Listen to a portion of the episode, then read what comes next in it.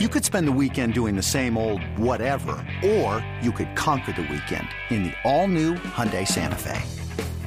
Visit HyundaiUSA.com for more details. Hyundai, there's joy in every journey. Introducing the two way V4, where groundbreaking fuel cell technology meets fresh foam cushioning for the ultimate performance. With Fuel Cell, each step feels explosive, delivering unparalleled energy return. Paired with fresh foam, experience maximum comfort throughout the game. Its lightweight textile upper offers support and breathability without sacrificing agility. Whether you're hitting the clutch shot or locking down the opposition, the two way V4 gives you the tools to play at a high level. Learn more and purchase the two way for yourself at newbalance.com.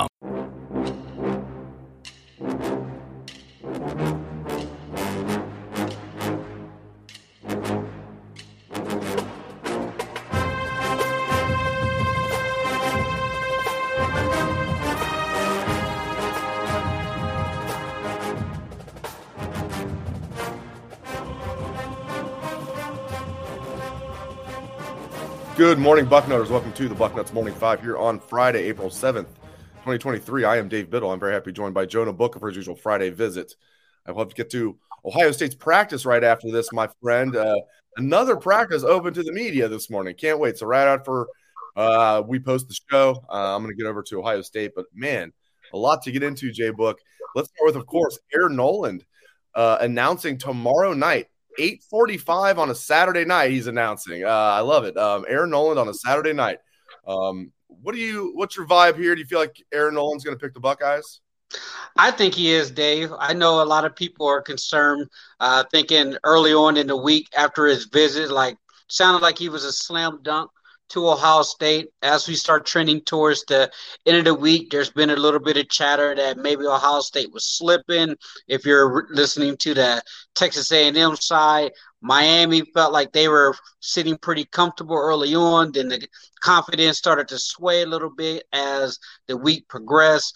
Uh, so who knows? There's been some smoke saying that NIL might be involved here, but me personally, I just think that he's he had been waiting for that Ohio State offer for some time now. Keep in mind, he's he's former teammates with Jelani Thurman. Now, if Ohio if it's going to be NIL, Dave, it's it's obvious that Ohio State is not going to give this kid any type of upfront money. But things have been trending in the right direction as far as how Ohio State is operating in the NIL space if he wants to if he wants to believe that he's going to get paid from Ohio State, he just needs to ask his former teammate Jelani Thurman. I mean, the very single day that he stepped on campus, he inked a deal. So him and probably about what nine, ten of those freshmen, all of those guys were paid as soon as they stepped on the campus. The other guys, as soon as they step on the campus, they're going to be taken care of.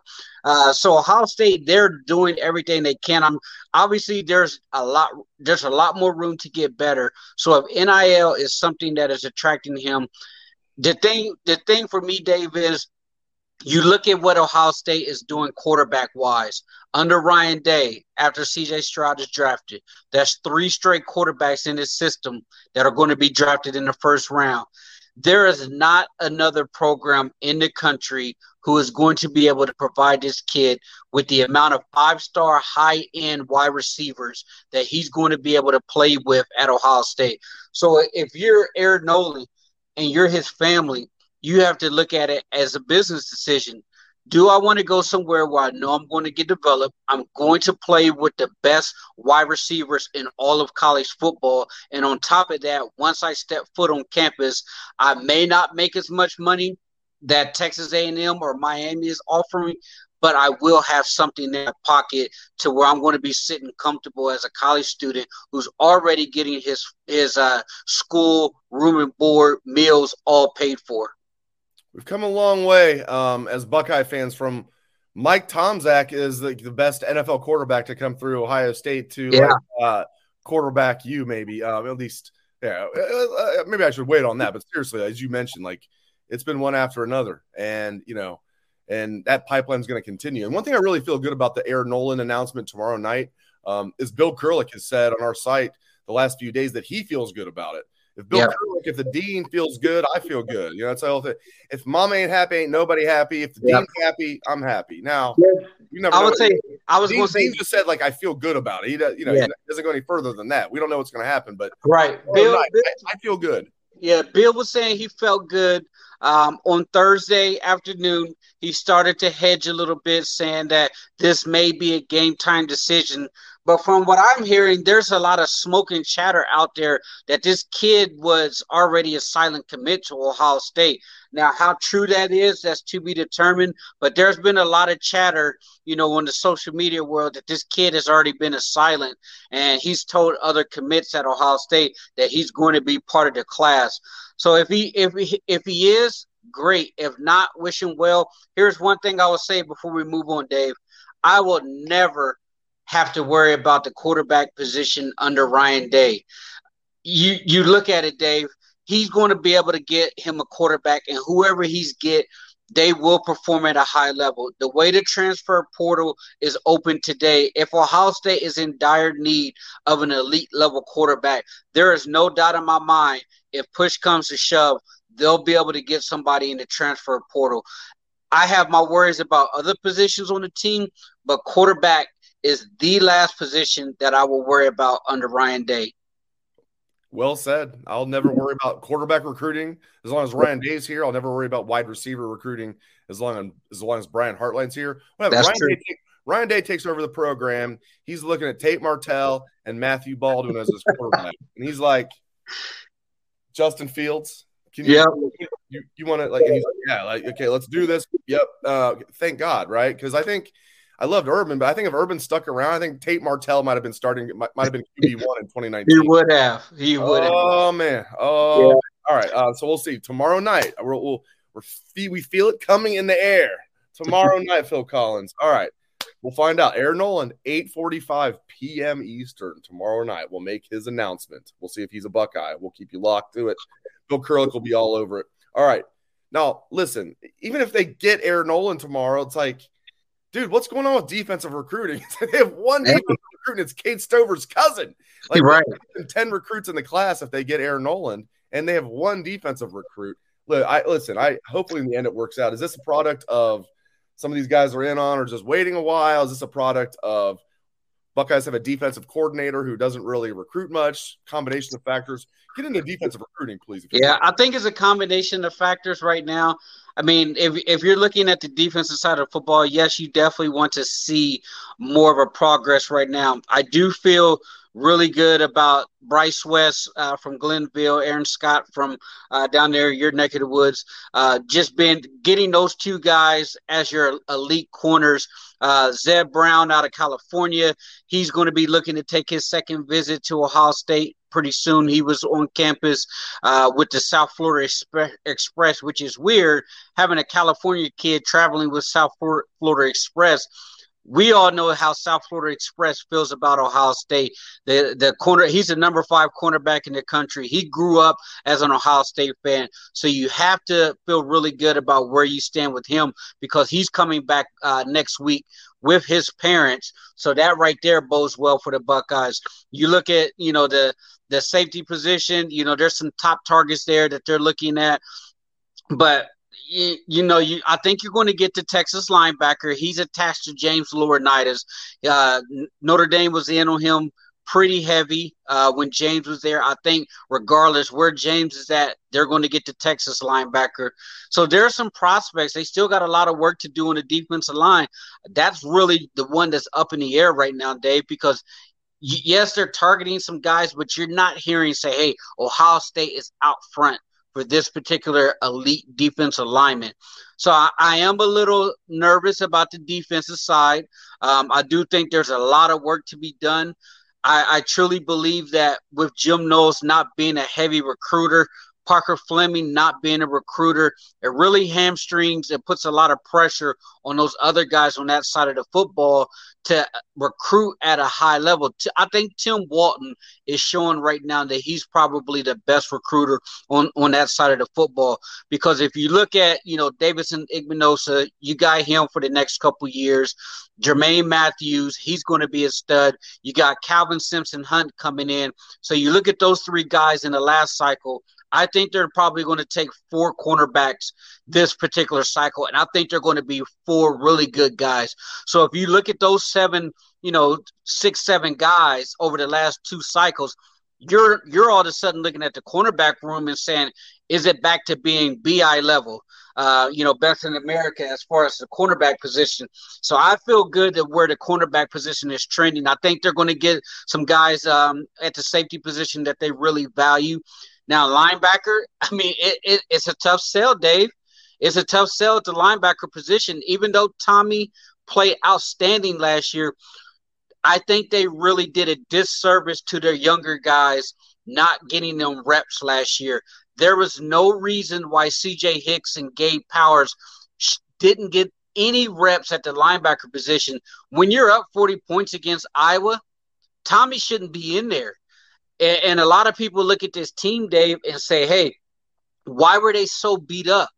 You know, why why were they, you know, limping into the the home stretch against Michigan and in the playoffs, and guys were never hurt?" Well, I, I point to it. Hey, when you're up 30 against Toledo, against uh, Toledo's or the Indianas or the, you know, the, the um, Iowas of the world, Wisconsin, Nebraska, get those guys out of there and get those younger guys some valuable experience. Um, so when you're not rotating your linebackers, that is a tough sell on the recruiting trail. Larry Johnson is going to be Larry. I think Larry's going to get his guys. It's slow moving right now, so I'm going to be patient because Larry, I'm going to give him the benefit of the doubt to say, hey, he's going to close strong because he's typically a guy, Dave, uh, you followed him, you know, since you've been here to be even at Penn State.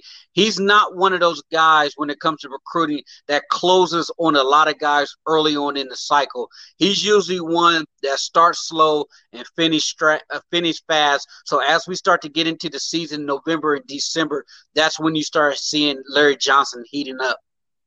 Tyleik Williams is a perfect example. You know, he got him very late in the process. Many other examples. All right, let's look at the offensive line. Uh, it's one of the things I'm going to take a very close look at when we're at practice later this morning. Um, what do you make of these this offensive line? Three new starters. Are you concerned? Yeah. Um, we'll get in. We'll get into the transfer portal in a moment if they're going to like tackle that. But just it, uh, just look at the guys they have right now in spring. What are you seeing? Are you concerned? What do you like? I really like the interior. I think they're solid on the left side universally, uh, you know, you guys have mentioned it. The right side is the the obvious concern. I mean, you listen to you know other beat reporters and stuff. That has been the universal drum that's being beaten right now. Is there are a lot of questions uh, in regards to that right tackles position if you're, you know, from what I've been hearing, they've been getting dominated. That defensive line has been destroying that right side. Uh, so n- now the question is, do they go into the portal? I know that you wanted to touch on that. I think yeah. they have to, Dave. But the, the the thing is, I don't know how much quality or how good somebody's going to be in this next wave of portal guys that's going to be jumping in there. But I definitely think you have to kick the tires. You have to go try to bring in somebody else at that right tackle position.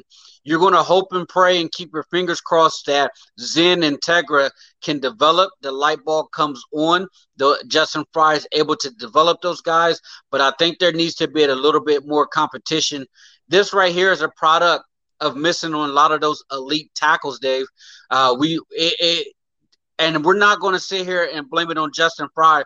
We this has to go all the way back to when Stud was here. Um, you know, the cover was not where it needed to be when Justin Frye came in that first year. It was going to take him a year to get acclimated to the position, recruits getting used to him, building that trust, building that rapport with him. So that first year, I consider that just a wash. Now you look at this class, he's doing outstanding with the offensive line recruiting. You got the Armstrong twins, you got Mark Nave, you got the uh, other highly regarded kid in Indiana that's already committed. So you feel good about where they're at right now, and it's recruiting the, the offensive line this cycle. But what we have right now, I do view it as a concern, and it needs to be addressed because breaking in a new quarterback, Dave, last thing that you want is to have to give him the yips because he's not feeling that protection from that right side. Yeah, I think they will get a, a tackle in the portal, but you you make a good point. Like, what's what's the quality going to be? Is that is that tackle they get in the portal? Eh, let's say they do get one. Is, is he going to be better than Zen Michalski? Is he going to be better than Tegra Tshabola? We shall see, but I know they're gonna they're gonna look for sure. All right, let's close with this. Um, I know you want to get it, man. This is going to get the peeps talking. This is a story from uh, CBS Sports. I know you want to get into this. So, Ohio State has the fifth highest recruiting budget in the Big Ten out of the 14 Big Ten schools, according to CBS Sports. The fifth highest recruiting budget in the Big Ten and 17th overall in college football. Go. Uh, I was really surprised to see this, Dave. I mean, the first thing that jumps out of my mind is, my goodness, Ohio State is doing more with less. I mean, when Rutgers has a, a, a much bigger recruiting budget than Ohio State, you have to ask, like, hey, what's going on here, Gene? Is Gene Smith being uh, a penny pincher here? I know the athletic department had to take out loans with the university but I think it's a product of uh, several things, Dave. I think the athletic department as a whole is way too big with the amount of sports and the amount of programs that they have as far as trying to fund so many Olympic sports. They're not properly funding football uh, like they should. And, and, and secondly, Dave, I look at it like this. If Gene Smith put Ohio State on the same playing field as Alabama, as Georgia, whose Georgia's budget is like four million, Ohio State's like one point two million. Um, how good would Ryan Day and his staff be? Because you're looking at consistent top five classes right now with the fifth largest recruiting budget in the Big Ten. How how much better would this program be if Gene Smith and everybody looked at this behemoth of the program and said, whatever you want, whenever you want. We're going to give you every single resource to match our counterparts in the SEC, even Michigan. Michigan's budget is is double compared to where Ohio State's at. So I look at it as like, hey, how much better could this program be if Gene opened up the wallet and put them on the same playing field as everybody else? Um, but to me, I just view it as a situation Ohio State is just operating with the mind frame that we can do more with less. And Gene's probably just like, great, you're we're not going to spend the money if you don't need it.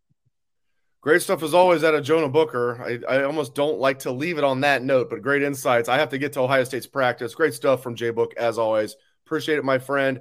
Um, thanks to all of you for tuning in. Hope everyone has a great day and a great Easter weekend. Go Bucks.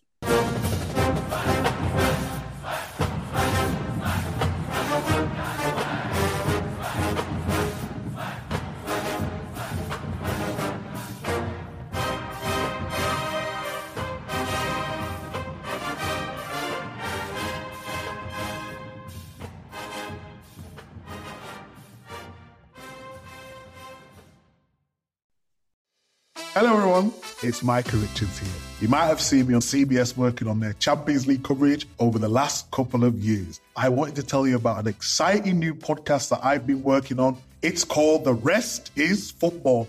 It's me, alongside Gary Lineker and Alan Shearer, two absolute legends of the game. The show combines topical debate from the world of soccer along with outrageous tales from our careers. And I mean, outrageous. Just search the rest is football wherever you get your podcasts. All the best from Big Meats.